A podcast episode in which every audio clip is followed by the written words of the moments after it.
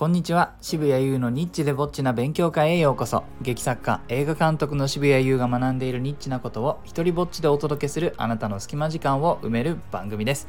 え今日はですねポーランドからのラブコールに見たチャンスに対する甘い認識、えーというタイトルでお届けさせてくださいませ。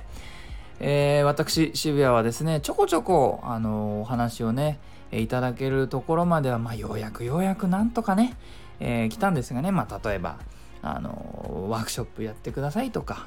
このグループのために何かしらの映像を作ってくださいとかね、えーそういったお話がねちょこちょこ来るようになったんですけども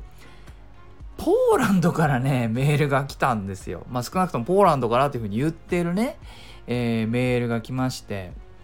そうするとまああのーこういろんなところから来る中でもこうちょっとポーランドっていうだけであのちょっと目立ちませんか？なんかこうギュインってね、えーなんかそこにだけスポットライトが当たるような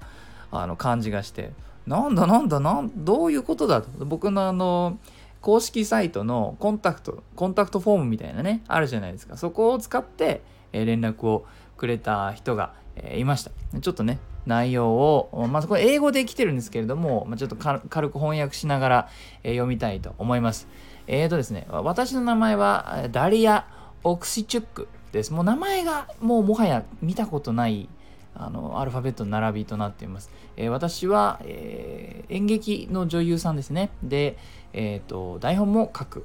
書きます。ポーランド出身ですと。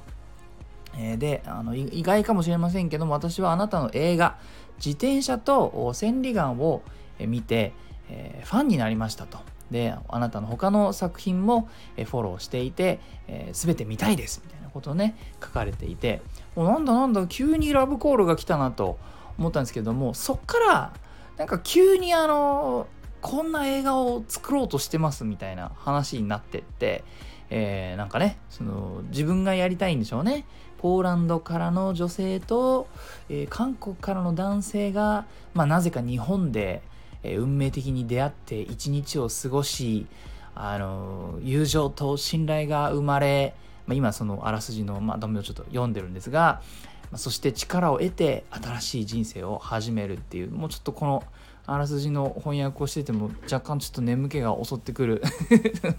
襲ってきちゃうんですけども僕はね、えーそんなあの感じのが始まってそんでまあ続くんだななんか解説がな。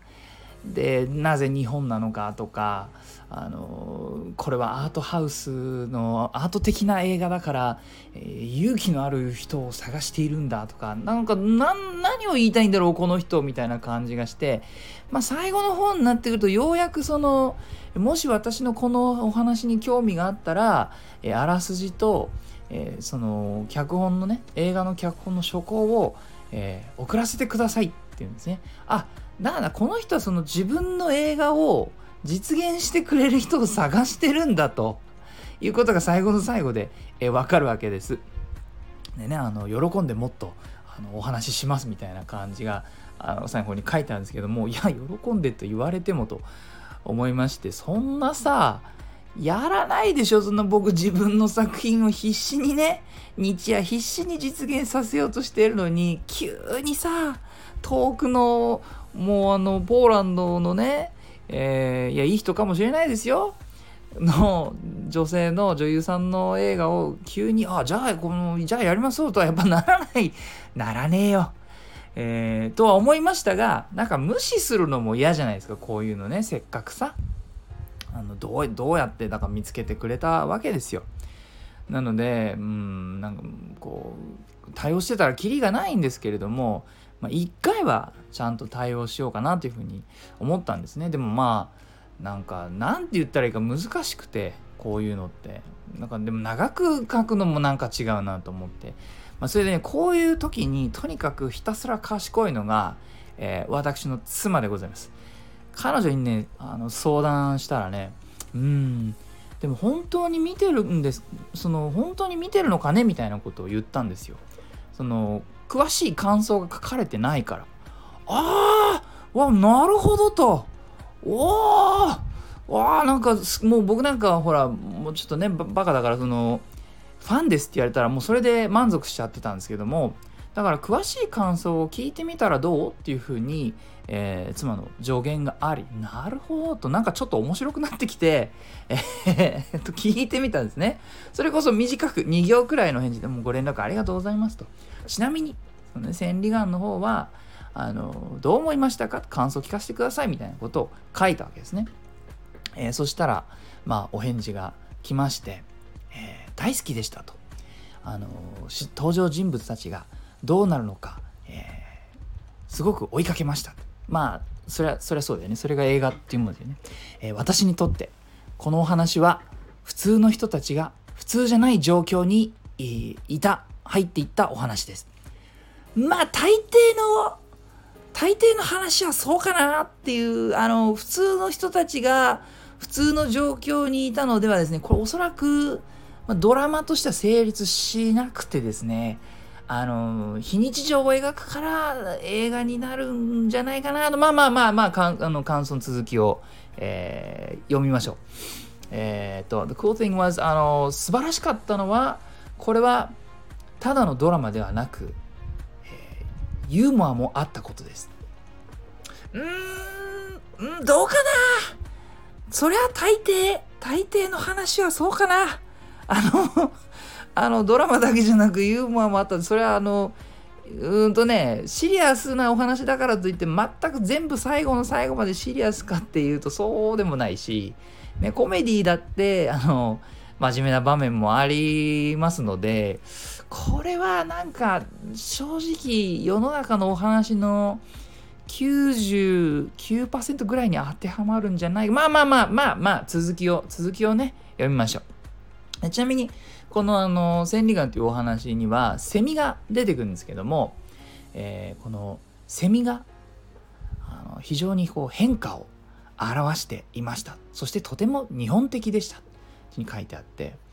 まあ、ようやくその中身中身にちょっと触れるんですけどただあの千里眼この映画のねタイトル英語のあれで検索すればまあ、セミがこうメインビジュアルとかにいたりあの予告編とかね、えに映ってるんでこれはセミという生き物さえ知っていればえ言えるコメントなんですよね。そのセミって大体変化のことを表しますし、えー、そして最後ですね。ポーランドには、えー、セミはあまりいないので、えー、映画に出すっていうことはあまりないんです。えー、ははは。なんで最後ちょっとかっこ笑いみたいなのがついてるのかもちょっと分かりませんでしたがトータル的にどうですかね？100点満点中、えー、7点くらいの感想文ではなかろうか、まあ、かなり、まあ、見たのかもしれないですけれども怪しいなっていうふうにちょっと思って、えー、しまいました。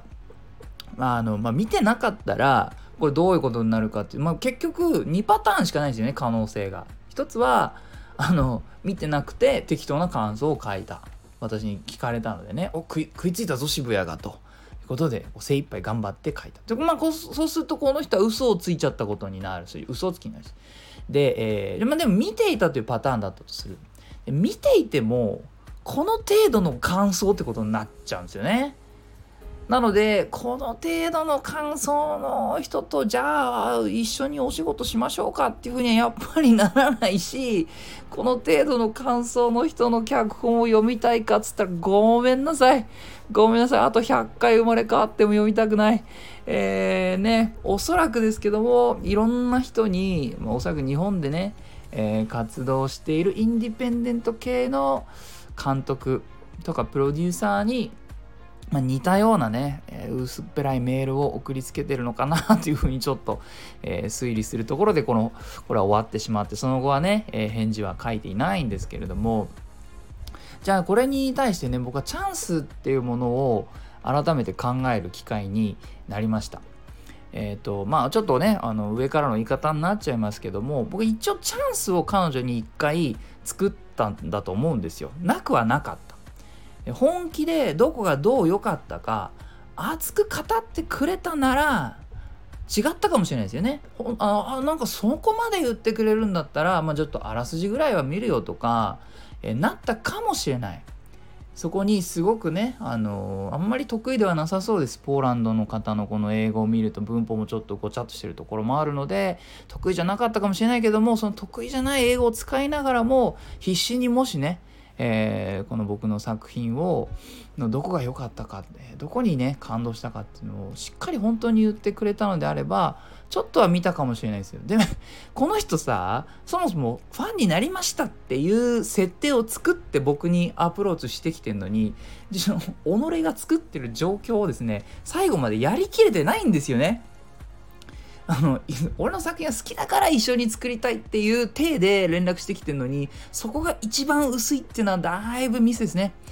まあでも分かります。あの、それやっちゃう気持ちも僕分かります。各いう私渋谷もですね、えー、全く同じことを、まあ、何度か一度と言わず二度も三度もね、えー、やらかしたことあります。やっぱりこう、プロデューサーと合わせてもらうとか、あの、なんか興味があるみたいだみたいな風にしてセッティングされると、ついついね、えー、自分の今やろうとしてることとか、アイデアとかっていうのを熱く語ってしまうんですけれども、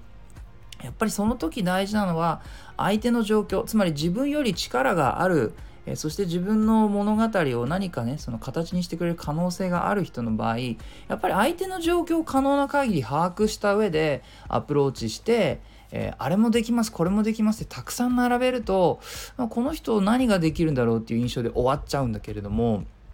そのちゃんとね把握した上であそうかこの人は今ちょっと、えー、この間コメディ作り終わったばっかりだから次ちょっとドラマっぽいのやりたいと思ってるんだって分かったらあこういうのがありますよって、まあ、一点突破狙えるわけですよね。まあそれが毎回正しいやり方とは思わないですけれどもこう何て言うのかな。まあ一方的に自分のやりたいことだけ並べてればうまくいくかって言ったら、えー、そうではないのかなというふうに思ったというお話です。はい、えー、いいなと思ったらハートマークをタップしたりフォローしてください。Twitter もやってるのでよかったらそちらもチェックしてください、えー、このスタイフでも自由に使える日本初の一人芝居コレクションモノローグ集穴は Amazon で好評発売中で、えー、そして待望の言えないもう一回待望の第2弾となるモノローグ集「狭間は僕のオンラインショップ渋々しやで予約受付中ですどちらも許可や上演料はいりませんでは渋谷優でした